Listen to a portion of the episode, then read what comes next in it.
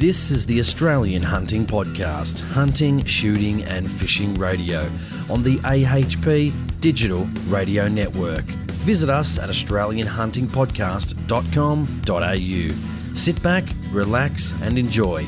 Here's the host of the show, Jason Selms.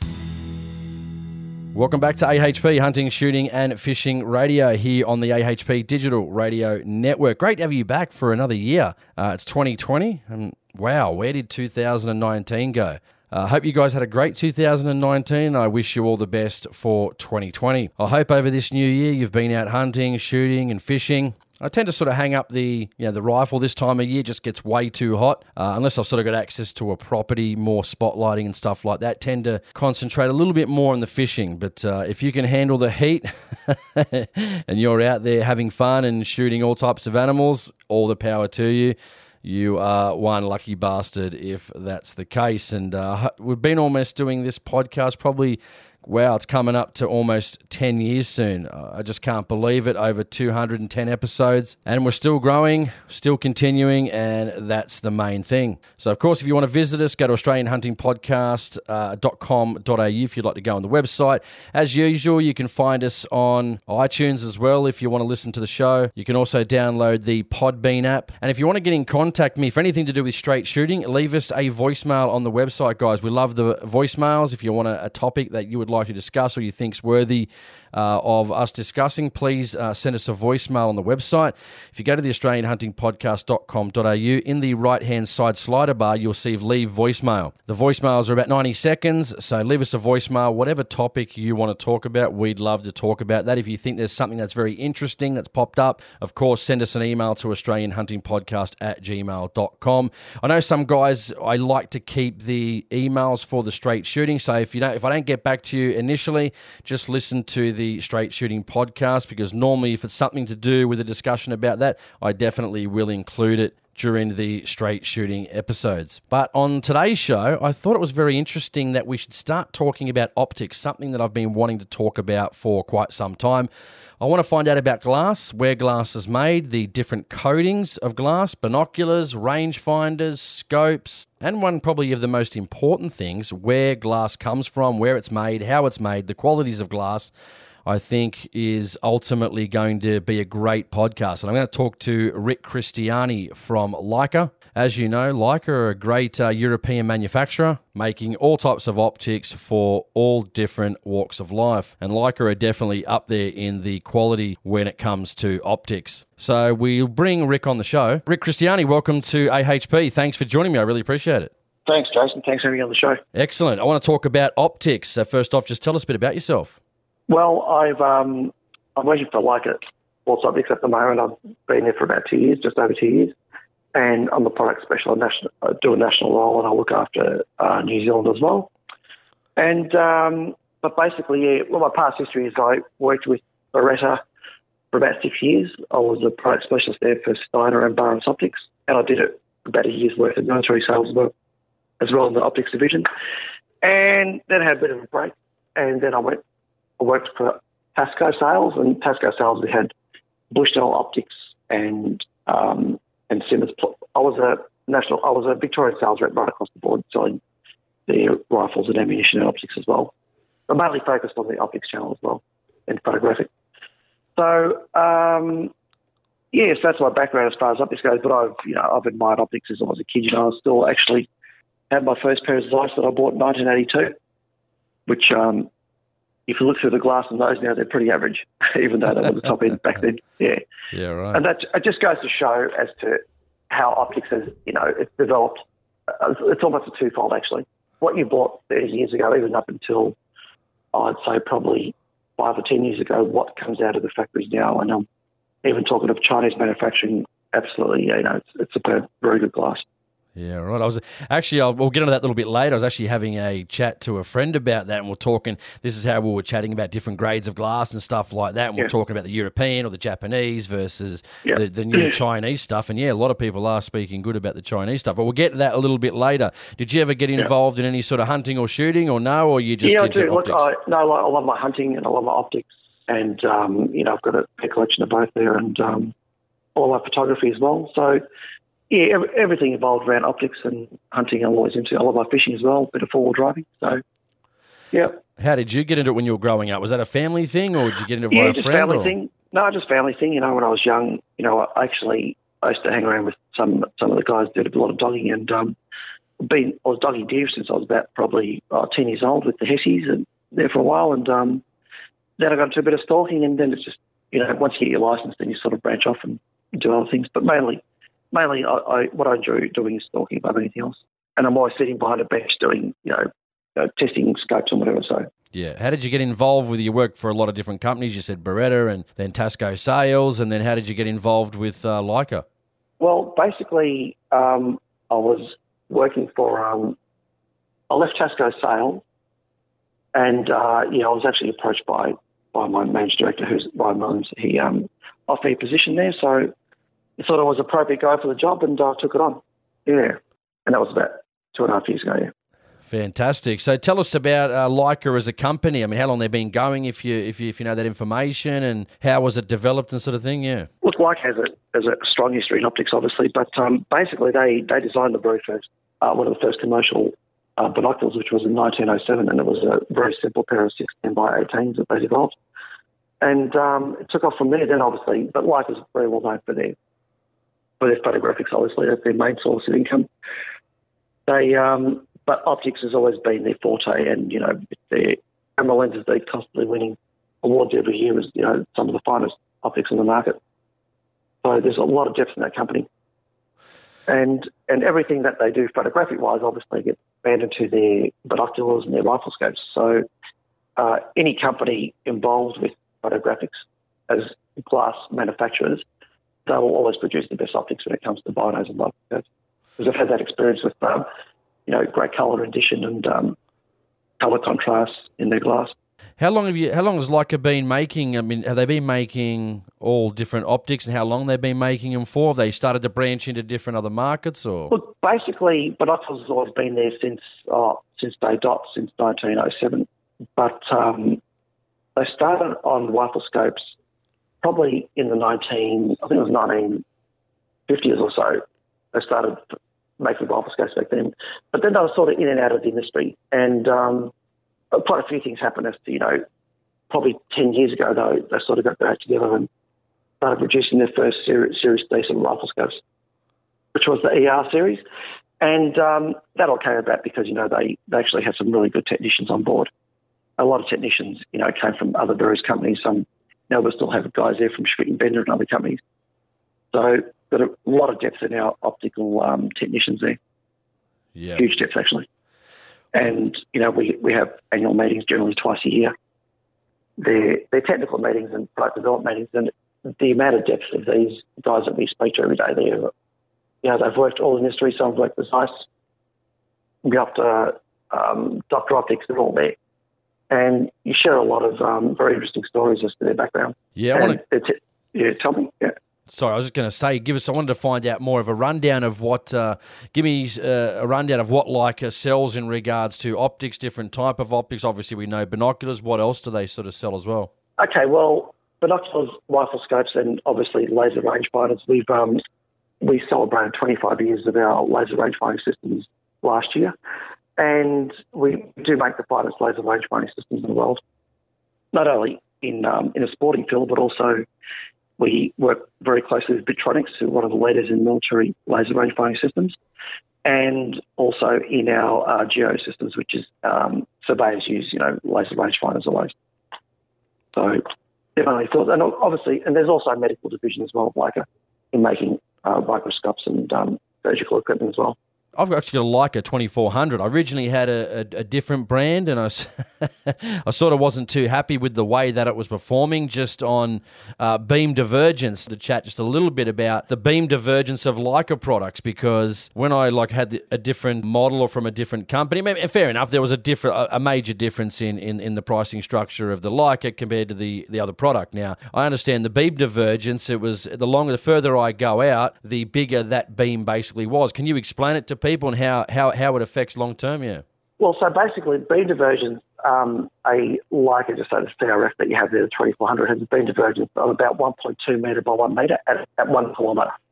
So you double that distance and just say, you know, at two kilometres, and your beam divergence will be 2.4 by 2 metres.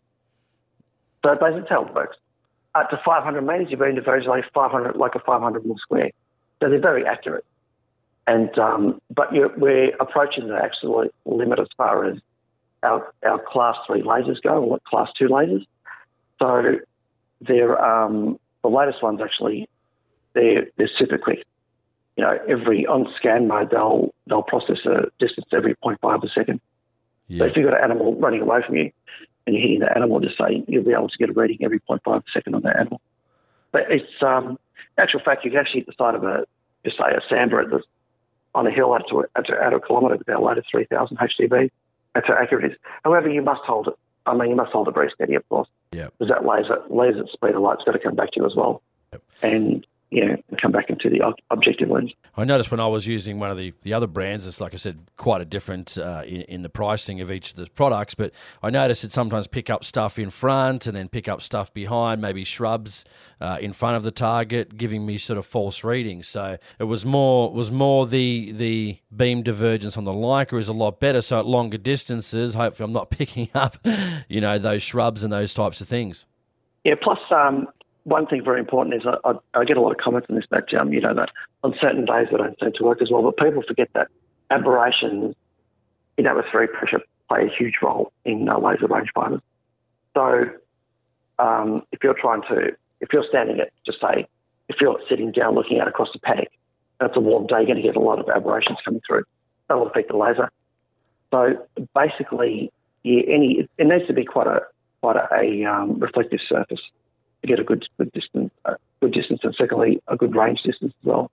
When that happens, does that does that give false readings? What are the what are the cons when that actually happens? What, yeah, what you can get false readings, not get a reading at all. Actually, it'll um, the beam will actually deflect in those aberration type situations. So um, yeah, so you always need a pretty rock solid sort of sort of um, uh, object to sort of reflect back. As a matter of fact, best conditions always at night time. I mean, if you ranged a if, if you had if you had troubles ranging something to start a kilometre during the day, as soon as the sun goes down, no, you'll, you'll hit that every time.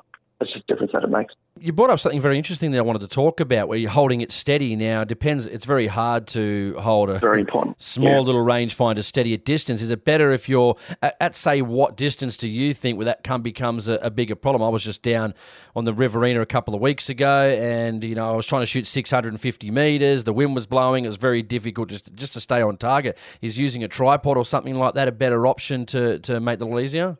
That makes a huge difference, yeah, it does. Yeah, no, you've got um, especially right if you're on a, range, on, a, on a range where you've got quite a hard surface and you are getting a lot of um, the uh, the tripod's essential. Yeah, it'll work very well for you. What about I noticed over the years too? Obviously, you know, different terrain. It's very hard to get, and, and Leica does it quite well because mine does it quite well. But flat land compared to mountainous land. Obviously, if you're on top of a mountain or you're looking up into a mountain and you'd like to, to shoot an animal that's on the mountain somewhere, it's easy just to go bang, there it is. But I noticed again with the some some cheaper products, trying to get a reflection or a beam back from flat ground was very difficult. Is that also an issue compared to mountainous versus flat country? Yeah, it is actually. And um, keep in mind, Australia, that our our gum trees they, they they let out a lot of vapor during day. They they do vaporize. So we do have a lot of um, disturbances in the atmosphere when it comes to trying to get a clear beam ahead of us. So um, yeah, I mean, if you were hunting mountain compared to just say did a trip to New Zealand trying to shoot tahr where there's no gum trees or anything, but, but actually I've seen this myself. Actually, when you engage targets in New Zealand out in the mountains, you um, it's so much easier. For some reason, I don't know what it is, but in, Australia, there's a lot of gum trees and a lot of vapor and dioxide coming out of those leaves during the day, especially. It does make a difference to the laser. The Australian Hunting Podcast is the only hunting, shooting, and fishing podcast radio show in Australia. With over 40,000 downloads per month, you are sure to find some information that can help you. If you love hunting, shooting, fishing, and a little bit of politics, the Australian Hunting Podcast has you covered. To listen, check us out on iTunes and visit AustralianHuntingPodcast.com.au. I did notice again on the flatter ground, it was you know, not with the Leica uh, so much, but the, the cheaper ones, yeah, just getting a reflection off a, off a flat ground at distance just was proving very extremely difficult, and uh, trying to get you know accurate ranges as well. It's this well, long range. Under, yeah, you've got to understand something that um, with with the laser function of that, you know, you, you're emitting a, a laser which is around 800 nanometers. Okay, so it's it's a slow wavelength. However, um, the slower the wavelength, in actual fact, you're going to get a better reading. But then you you go to a different class of lasers. You go to military type products like at 1500 nanometers. It, it's an invisible ray. You even can't see it with, with night vision. You see, and that's what the military rely on. So, but they're very they're very good. You know that the slower the laser actually, although that sort of speed at 1500 nanometers is exceptional. Yeah. But unfortunately, we can't release those to the public. So we, we, we, we, we need the good stuff. We need the military stuff. Look, we do, um, but unfortunately, we can't use. So. Um, since we're talking about rangefinders as well, I know there's you know, obviously a lot of popular binoculars these days from not just your brand, but many different brands as well are coming out with you know binoculars and the rangefinders in one. Is there sort of a pro and a con to each individual system, as say having a pair of binoculars and a rangefinder, or having it all built into one? Well, it depends what your application is. You see, we're one of the only ones that make a 15 by 56 with a built-in laser rangefinder. That laser rangefinder will um, will measure out to about 1100 metres. So it's a very unique binder in that respect. But if you're prone, the big thing is now, you know, there's so many DRs want to shoot deer at a kilometre plus with their 338 edges or whatever they get custom built for themselves. And they're relying on optics like 15 by 56 and spotting scopes. And then they'll engage um, a laser rangefinder, obviously, to get a distance. And then with ours in particular, we can um, we have a ballistic profile system where you to take that shot very accurately. Um, but what ha- will happen is if you if you incorporate lasers into into binos that just say like a 15 power, you um, you've got the best of both worlds in actual fact because you, you can range compared to 100 metres on that shot. What are the most uh, popular optics? I mean, you, you're, you're in the game, so what's the popular optics that Leica sells? What's their most popular sort of product, or even if you talk about binos as well, the most popular power that generally gets sold to? I guess we're talking about hunters and shooters here, so that'd be the perfect. Okay, so basically, um, most popular power in let's go to our most popular products have to be our laser rangefinders. Let's say our, our CRF handheld units or our binoculars, and then followed by our Magnus series of rifle scopes and our new Fortis. Now, in binoculars, our most popular is still a 10 power, 10 by 42, and then um, and then it's a breakup of 842, 856, and 15 by 56. In rifle scopes, I'd have to say our most popular is a 2.5 to 15 in our Fortis or our 2.4 to 16 in our Magnus. And then from there we go 1.8 to 12 by 50 mil objective and a 1.5 to 10. But it always has to be our home applications that sort of drawing customers on board. We do sell, actually, actual fact though, we do sell quite a few of our LRS, which is our long range targeting type system of, of rifle scopes, and that's a that's a um, six to 26 power. So that particular scope, that's actually a real benchmark scope. That, that scope in particular, I have to say, out of any scope I've ever used, whether it's tactical or hunting, that really has the best optics you'll ever see. Technology's come a long way. Um, what's the different styles of binos? You've got the roof prism. Can we talk about that? A bit of image stabilization. And what was the other one? We were talking in email before. Is it Porro? Porro? Oh, that... Pyro prism, yeah. Pyro prism binos. Yeah. Can you explain prism, those, yeah? Well, Pyro prisms, they're the, they're the uh, binoculars with a shoulder on them. So the objective is offset to the ocular. Now, that's, you know, roof prisms have only been around and been popular since probably oh, I'd say probably 30, 40 years ago. But prior to that, everything was a pyroprism. And the benefit of a pyroprism is that with the light beaming through the objective lens, you're only getting four deviations of light. So you're getting a very, very bright image. In, in actual fact, a, you can buy a set of pyroprisms which will cost you half the price of the top end roof prism bino will give you just as good an image, if not better. And the, the best, the highest light transmission of any bino always comes out of pyroprism for that fact alone. The new Zeiss Conquest V4 line of high performance rifle scopes combines tried and true Zeiss optics with a rugged and functional design, providing high definition glass enhanced with T star and LotuTec protective lens coatings produces 90% to the eye light transmission. This means excellent low light performance and resolution across the entire magnification range. Zeiss Conquest V4 rifle scopes were designed as a lightweight, high performance scope for demanding hunting and shooting applications. Visit osaaustralia.com.au to find your local dealer. Zeiss, we make it visible. Really? So what what's the pros and cons to each one? Is there a benefit to a certain type of viewing that you're doing, or what's the benefit of each one? Well, you see, with pyroprisms, you can um, you can have huge like astronomical types, 80 mm objective up to 25 power, but very comfortably you get a very pleasant view out of it. You couldn't make a roof prism like that; it would be enormous and so heavy.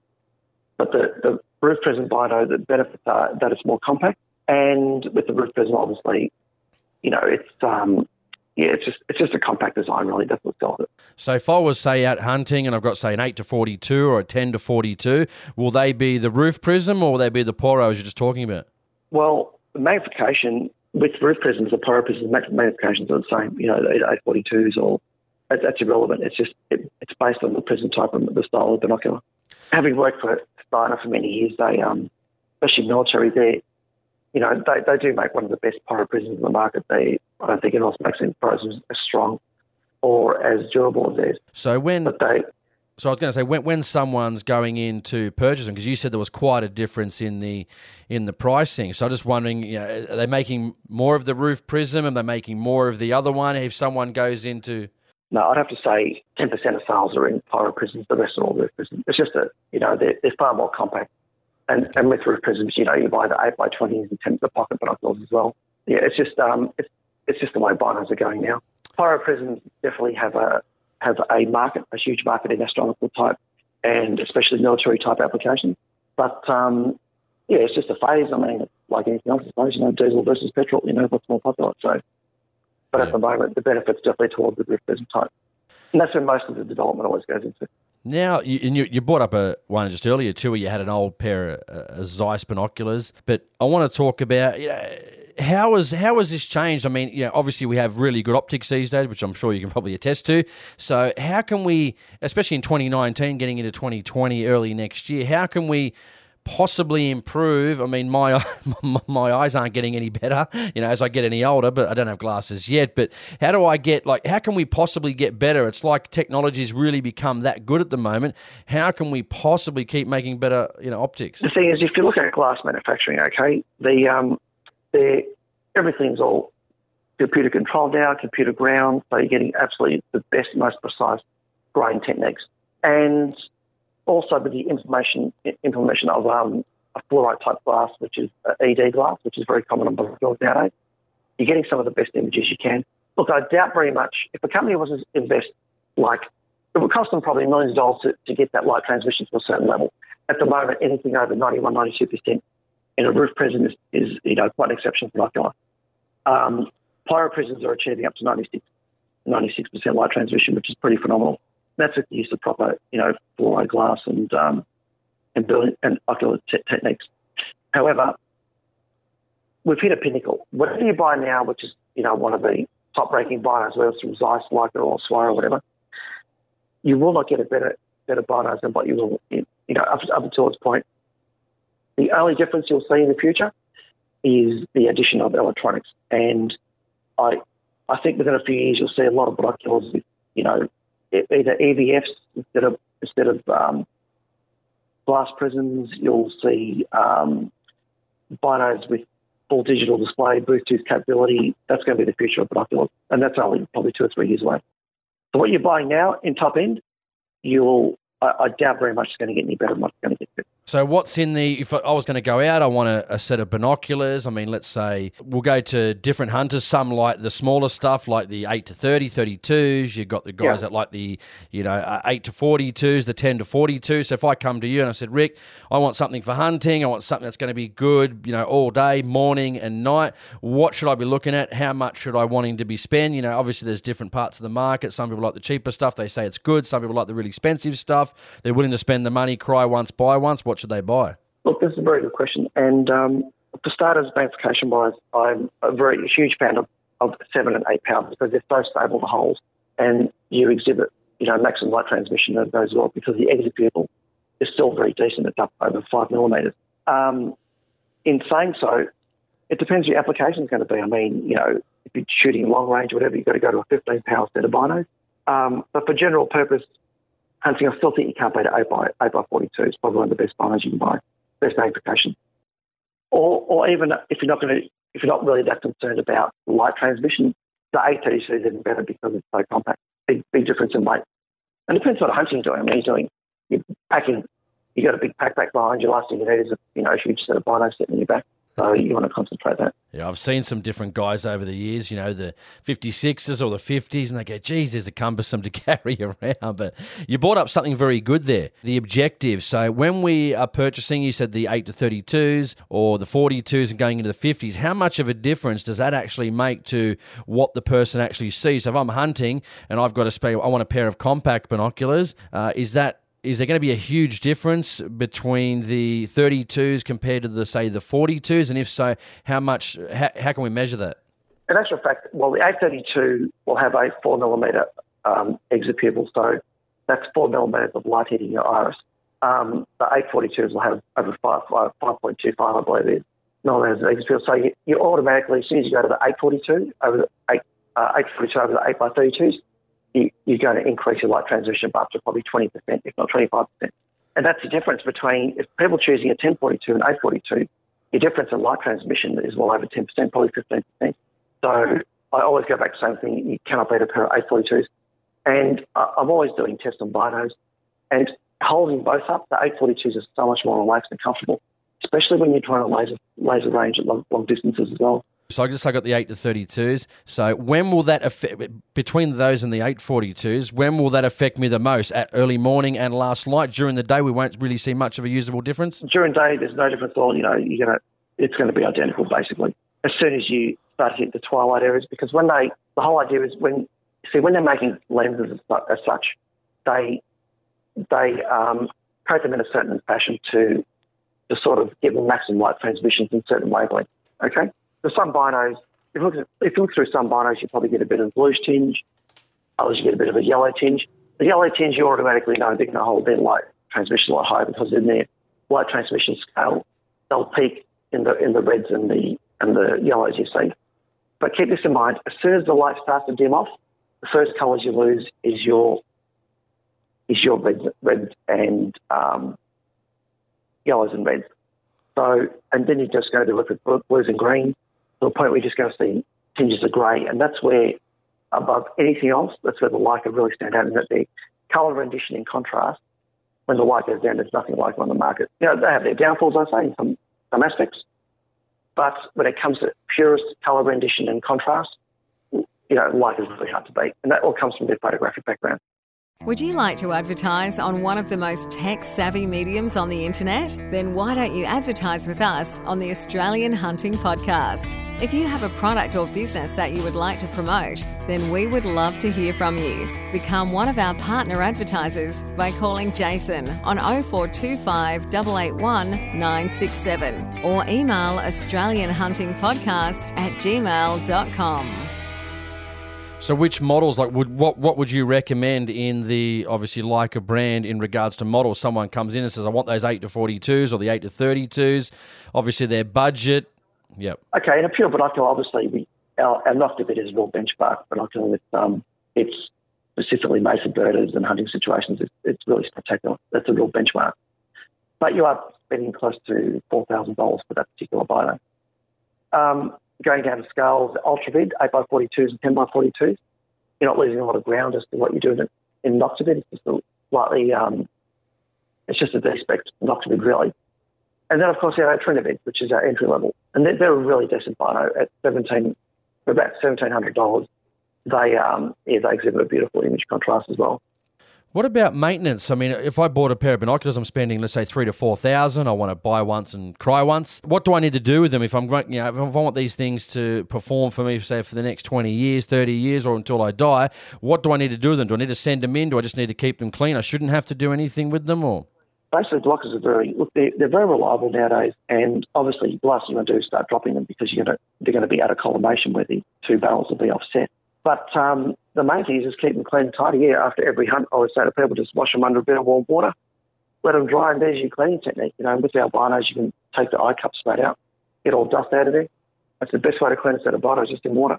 Is it okay to get it on the on the glass and everything? Like no oh, problem. easy. No, no problem at all. Yep. No, the way I wash, if you see the way I wash binos, I'm pretty pretty harsh on them. No, they, that's what they're made for. There, that's the best way to clean them. Especially after it. It was just light use, just a just use a puffer and a brush, and that'll come up well. Just um, even a lens a lens cleaning cloth or a lens pen's probably the best thing to carry. But they're very durable. They are. I noticed when I went out for a, a hunt this last time I was down south and it was kind of not, not kind of very dusty and I bought some binos back and I thought geez the dust was in everything you know I'm thinking Yeah. these bloody things you just can't keep them clean and you'd probably tell the first person like put them under water and people say what you know what what's what are you talking about it's crazy yeah You even fill up your your sink and just you know them back and forth. It's it's not going to do damage to them at all. and it's not going to do anything like it's not going to get into the binocular it's not going to No, I mean most no, of them are rubberized it's not going to rust any of the any metal parts or anything or So look, they're fully nitrogen purged, and um, and they're purging in when they nitrogen purge binoculars, they're eliminating any sort of moisture within the bino, so they're extrapolating any sort of oxygen there, and they use either nitrogen or argon, argon gas, and they they do in their production runs. They do test a few on the production with um, they actually fill the binocular with helium, and helium is a very is it's probably the helium molecule is half the size of the nitrogen molecule oh, sorry, the helium molecule of nitrogen or argon. So if it escapes the helium, they know they've got issues. So um, they're pretty good. Uh, most binoculars nowadays are fully waterproof. And when they say waterproof, though, um, they're waterproof to a certain distance of either a metre or three metres or so. And they base that basically on a, on a half hour or one hour, then they'll start possibly, they could possibly start to leak. But, you know, when we do our testing at, at Leica, it's um, pretty expensive. They'll leave them up to three metres of water for a day. so they're pretty rock solid. so Yeah. so putting them under a uh, you know, tap in the kitchen's not going to do any damage to them then No, and just getting on construction wise, like in our testing process, we if you were to dissect one of our noctivids or ultravids, it's sort of like a Rolex watch, you know, that we have titanium and, and brass gearing within the focusing wheels, magnesium housings. They're, really made, they're handmade beautifully. And um, it's when they actually test the focusing wheel, they actually rotate that wheel 10,000 times left and right to make sure it works right. And the benefit of that particular mechanism is that there's no oil base within the focusing wheel, so it's consistent from minus 22 up to plus 60 degrees in temperature. Whereas if you introduce a stainless steel system with oil, oil obviously becomes too viscous in summer and solidifies in, in, in winter times, and you're getting a lot of different um, different pressures across your focusing wheel. What a, I mean, obviously there's different, a lot of different brands out there, Rick, as well. Um, you know, there's we've got a lot of different, you know, pricing structures. So when people are coming in, they're saying, "Oh, well, you know, I can get Yay brand for this much. It's similar, or it's this." What makes Leica say so much better than the, the competition? You know, we do know there's obviously good optics from different companies out there, but what makes them better, and what makes that pricing to satisfy that product to the market? Well, the thing is with Leica, you, you we have a product in, in which has huge depth of field net history, you know, excellent customer service, and all the quality materials that we use are top shelf. So you're paying for that sort of binocular, whether it's a Zeiss SF or a you know Noctivid or a um, Swaro EL, you know, they're all made to the same standards. They're, they're the alpha binoculars. They're the best you can buy. But in saying so, um, you know, there's other really good manufacturers out there like Meopta and um, oh, there's you know beautiful. Alcoa make a spectacular binocular. That's the Japanese brand, but none of them really have that depth like Leica does, especially when it comes to um, the color rendition and contrast that we achieve with our lenses is phenomenal. And that's all through our photographic background. But in saying so, I'll, I'll say something else that you know the, the Chinese now are making some exceptional glass and when you're buying binoculars, you'll you'll spend up to about three, four hundred dollars and get a certain type of bino with fully multicoated lenses. But as soon as you go that little step more, up to six, seven hundred dollars, and you're starting to buy Chinese or entry level Japanese binos with um, ED glass, it's a, a fluoride type glass, and you, you're really minimising your chromatic aberration in that binocular, which is colour fringing, and you're getting some really spectacular binos to the point where I have to say that the best that the Chinese are making now would probably only be, I'm talking about Chinese and even Jap- well, Japanese are on par with European optics. But the best the Chinese are producing now is probably 3 to 4% the, the best behind the best that the Europeans are making at the moment. Really, I know they always Chinese always seem to get into it and uh, you know tend to master some Well- aspects of optics. So I want to be interesting to see what they do for the future. Well, the problem is that all these manufacturers love putting their factories in China, and at the back door sits all the technology. So that, that's what happens. Yeah, I, I want to talk about that too. What countries? I mean, where where is Leica getting their optics from, or the glass from, and where where's the general? Yeah, So basically, you know, most glass is made from silica sand, and most of it's harvested from the Philippines and so on. And they, you got a big company like Schott. You've heard of Schott Glass before, I imagine. I have. Yep, yep. So Schott Glass supplies, you know, the HT series of glass, which is their that's for high transmission rate, which is their premier glass. Just to give you some idea that a a piece of Schott HT glass in um, which is a fluoride, it's a it's a they call it a FPL 53 glass. That would cost a company around nearly a thousand dollars for a kilo of that glass, which is like you know probably an inch high by seven inches by seven inches. That's it. They're very very expensive. But in saying so, you know, companies in Japan, you've got about three or four optical manufacturers that manufacture glass.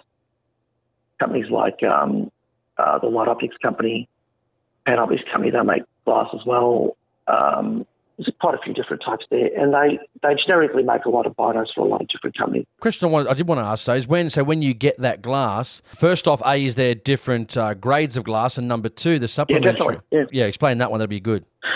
Well, there's an ABE system. It's A B double E, and it's um, it's the the tra- the transmission rate of that glass, or the you know, the purity of that glass.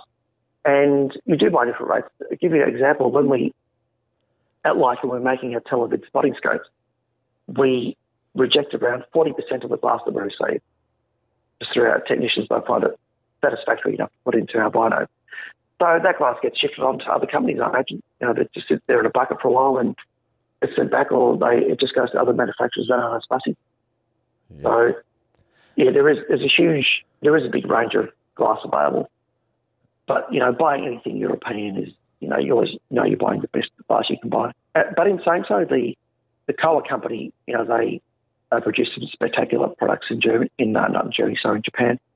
Yeah, Rick, I also want to find out about too. So when, because a lot of different people say, well, when you get the glass, does it come to the Leica company? Does it get made overseas, and you guys just get the finished product and then say put it into the binocular? I don't really know the process. So can you explain who actually does the work on the glass actually that goes into your products? Yeah. Okay, so basically, you've got um, uh, the Schott company, which supplies glass to most of Europe. Okay, they um, they will sell raw glass, not not um, not uh, polished, to companies like Zeiss, um, Meopta, Fluoro,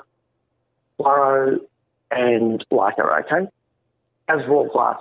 Once hits those companies, they do their own grinding and they apply their own coating. But in saying so, um, they will supply finished lens as well, as does other companies in Japan or whatever, wherever else they made. A lot of a lot of very very good glass also is coming out of the Philippines as well at the moment, because actually Schott actually have a company in, in um, I think it's in Malaysia or, or the Philippines where they're processing all their finished glass products as well. So they're doing some very good job. Yeah. It's all about keeping costs down as well.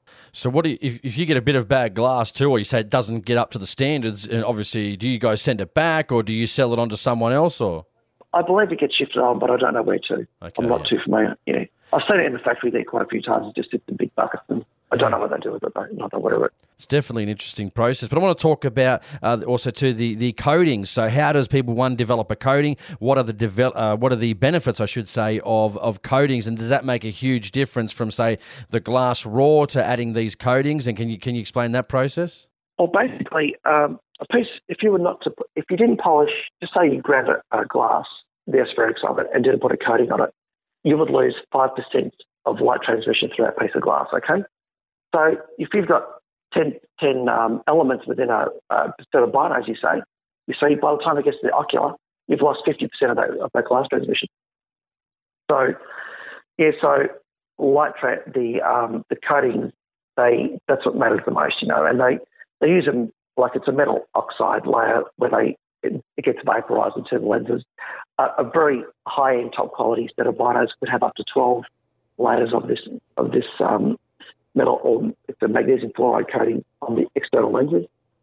And um, that's where you see a very important thing actually to look at when you're buying binos is that you you've probably seen this. You've seen binos that say coated, multi-coated, fully multi-coated, and then you get the ED glass at the end of that. You see. So basically, what it means is something just coated. It means probably there's you know a little bit of coating on both ocular and objective side, and just probably plastic lenses, the cheapest of cheap binoculars. Multi-coated means you've got multi-coating on the objective and the and the ocular as well, and internally you have a layer, one layer of coating per lens. When you get to fully multi-coated, it means you get the full the full light transmission vapors on every glass element. Then on top of that, you go to, to the ED glass, which is, gives you your highest light transmission, and that's always using the objective lens. And then when they incorporate it into the objective lens, they're either using it as an apochromatic lens or a chromatic lens. So that's where they, they use multiple lenses in that particular objective lens to minimise chromatic aberration. So when you're developing coatings, um, who develops the coatings? Does Leica have their own way they develop their own coatings? Does each company have its own way they do it, or? Yeah, all the optical optical technicians, but everyone that's their own little um, secrets in the industry as to what they use and how they go about it. So um, yeah, that's all it is. It's, it's their formulations, like it's, like it's actually a recipe of different um, magnesium fluorides and metal oxides that they use. On a roof prism alone, an example, on a high-end set of binos, you could have up to 40 layers of coatings that uh, a dielectric coating on the roof prism to give it maximum maximum transmission. Yeah, is there anything that can get the coatings to go bad, or is there any way to we, do we do we need to do anything to, to keep them in the good condition, or is it no? It's just only externally. All, all you got to do is just not not you know just keep your fingers off the lenses. Look, nowadays we have hydrophobic lenses, we have um, shielding lenses, you know, so they're more resistant to scratches and so on. So really, the, the lenses we have nowadays, even like down to six hundred dollars set of binos, they're, they're, really durable.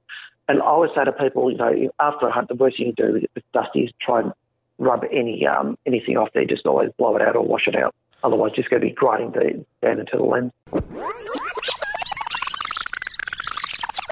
You're listening to Australia's number one hunting, shooting, and fishing podcast.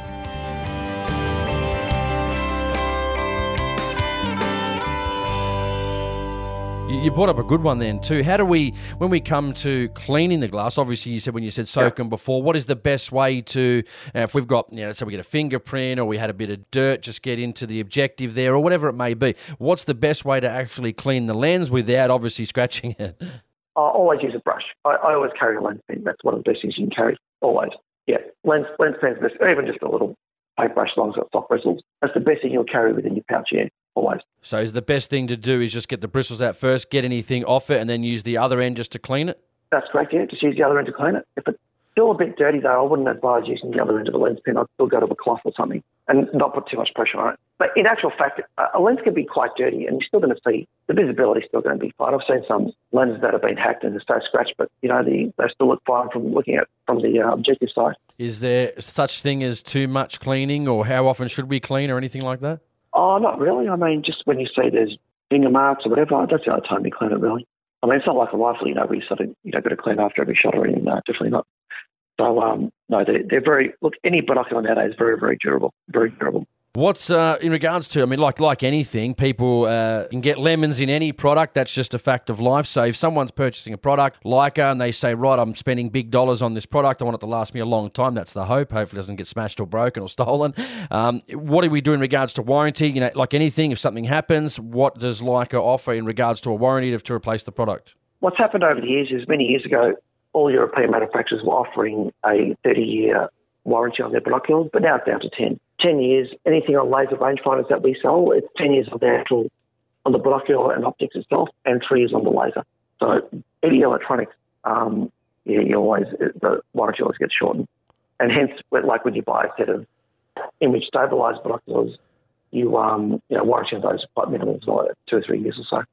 Are we heading anywhere in the future for, now we're talking about it a little bit earlier, but in regards to technology, where do you, uh, we spoke about a little bit earlier, where do you think it will go? Do you think there's massive differences or something over the horizon that we don't know about yet that will, you know, make it magically better again? Or are we sort of, you know, we're at that limit now where any, any sort of um, things we develop are, are small in regards to what it was, say, 20 years ago? No, like I was saying, if, if anyone's ever looked through the latest um, photographic equipment where they're using over five megapixels of, of, of um, image resolution in their in their viewfinders. Have a look through that. The, the image is spectacular. So I really foresee that in the future that manufacturers will start developing EVFs into binoculars. So once you've done that, you open up your whole world into electronics. You'll have a of bino, which will be a five to maybe 30 power within the one bino. And then you can, incorporate a lot of electronics into that, whether it's night vision, whatever photographics. But that's that's going to be the future for everything you won't see. What about any uh, developments? Any exciting new products coming to the market that we should be excited at, say over the next twelve months or two years? Look, we're releasing some um, next year. We're releasing some pretty decent um, new products. You know, upgrades on our laser rangefinders and some a really nice new scope hitting the market next year as well. And towards the end of getting other products. So, but thermal imaging is becoming very popular as well. You know, um, a lot of people are wanting to um, view animals at night, evenings and so on, and pest control. So, I mean, you look at a brand like Pulsar, they, a good Pulsar rifle scope will cost you $7,000 and they sell a lot of them. They can't keep up with the sale of them, actually. That's how popular they are. Yeah, so I think really. for hunting applications, I think um, night vision and, well, not, when I say night vision, I mean thermal imaging will be the big, big push as well. What about in the just before we finish off? What about in the scope market as well? How long have they been developing scopes for the hunting community? Like I've been doing for about 50 years or so now. Um, we we sort of branched in out of it, but now we're rock solid with it, and we you know, we we're probably investing we're investing actually a lot of money into our scope development at the moment. Um, in particular about the Leica, the sort of Magnus, you know, it, the optics in that is just phenomenal. It really is a, a class class sort of leading optics. The the only thing about Magnus is it does have quite a it's quite a heavy scope compared to the say a Swaro or Zeiss, in that we do use up to two mil of alloy in that in that scope, and it's made for a reason. It's, just such a tough scope. You, you just can't you really can't do any damage to that scope. Yeah. And it's become quite a reference in Africa actually, especially our our one to six um, one to six Magnus and our Fortis. You know, it's become a real reference on, on game hunts in Africa. So um, just for durability and you know one of the best image qualities you can look through if people, let's say they're not sure, you know, they want to spend money, but they don't want to, you know, they want to do it once and they don't want to regret their purchase later on for something they might, you know, depending on, especially it comes down to magnifications. Even if people listen to this show, they may be confused. They want, you know, bigger, smaller, smaller footprint. They're not 100% sure. Can they talk to anyone from Leica? Can they get more information? How can they go about it? No, they can, look, in actual fact, they can talk to myself any time of the day about, about any sort of manufacturer, any type of, that's not a problem at all you know, they can call me anytime and I'll put them on the right track. If it's not our product, it'll be something else that I can advise. Sorry, I was just going to um, say, if people wanted to yeah. like purchase the items too, is there any specific place they should go? Where can they purchase optics from? Is there any of the bigger companies? Where can they look? I mean, you know, because obviously with, um, okay, so with um, look, obviously, you know, we're, we're a wholesale, we're the wholesaler, so we have around twenty outlets with Leica for Australia. So um, yeah, as soon as they go onto our website, they'll see who distributes our Leica products and I mean other brands as well. But generally, any any gun shop carries a good range of optics anyhow. They can get them in for you. Yeah, but just um, just go on the website. I'd say we have if they're interested in binoculars, we have our Leica stores as well that they can purchase directly from us. Yeah, Rick, I want to talk about the different roof prisms. I know there was uh, you know coming out the Abbe-König. Can you tell us a bit about that and and you know some of this uh, technology that's uh, may give us more light transmission and, and, and, that sort of thing? Yeah, well, basically, um, it's a very good question actually, Jay. The um, the Abbe-König roof is now becoming far more popular in binoculars, especially in in 15 power binos and 18 power binos and so on, because the Abbe-König system, as compared to a Schmidt-Pechan, just say, it um, you only have four deviations of light through the Schmidt system, uh, through the Abbe-König system. So anyone using that sort of type of, of uh, roof prism would probably have increased their light transmission in their binos up to 10 to 15 percent. So it's a very very good system. The only thing is very long roof prism, so you can't use it on short on short binoculars. And um, but there is a way there is ways around you know getting better light transmission as well, but at a, at a cost. But um, a lot of Japanese manufacturers now are using them in their um, in their lineup, and I'm talking about companies like Bushnell, um, Where else is? Vortex are using it. Leupold, anything which is Japanese based with a 15 power, generally using the Abbe-König system. It's a really, really good system. It's interesting. There is a lot of manufacturers now. I mean, talking about that, how does how does Leica compete with you know other big companies, and how do other big companies compete with Leica? Is it sort of you know is it it's obviously a I won't say it's a small community because there's a lot of different products you can make with glass, but how does it compare between you know one company and, and think of the competition, so to speak? Look, Leica has a the branding Leica itself, you know, means lots to people because of the depth of history that we have. So, and it's just like you know, if you buy a Rolex, you're buying the Rolex brand. Um, and I'm sure Seiko make watches that probably function just as well as Rolex, if not better. But really, it boils down to um, you know the, the, quality of products that we use and the quality control is you know best bar none. I'd say it's really spot on. It seems to be a common thing in the industry. Everyone says, "Well, you know, we've got the best glass." You know, it doesn't matter if it's Schmidt and Bender or it's US Optics or it's Leupold, Vortex, whatever the brands are. Um, what actually goes into what makes the best glass, and how do how do different companies, I guess including Leica, sort of make these comparisons?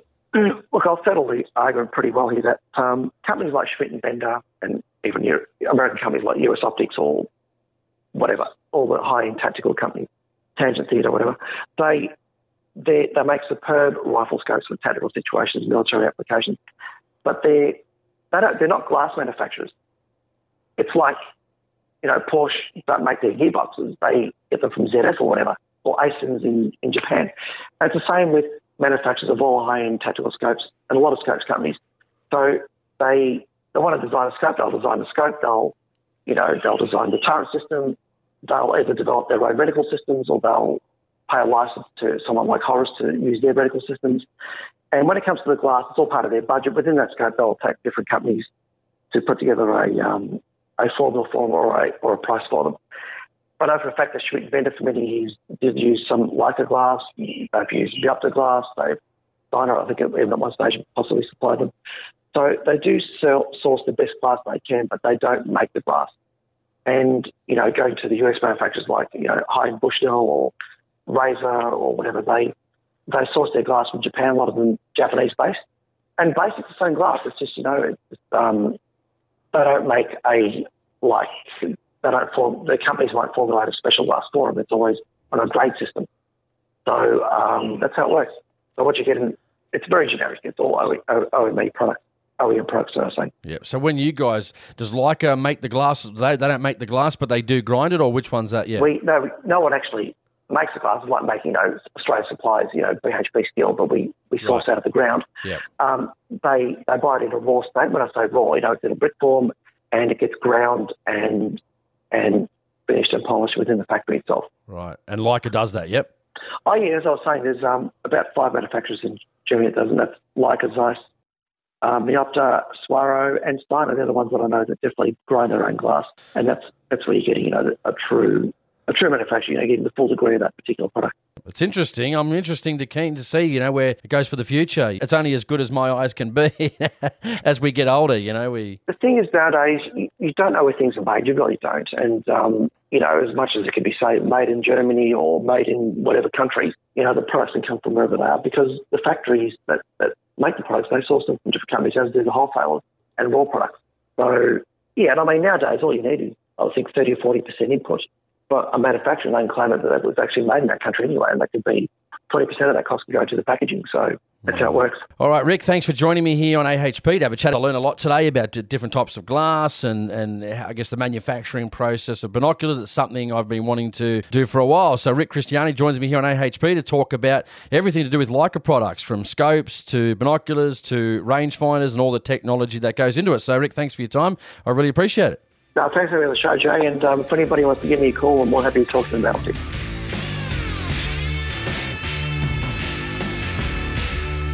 You've been listening to an episode of the Australian Hunting Podcast. I hope you enjoyed it.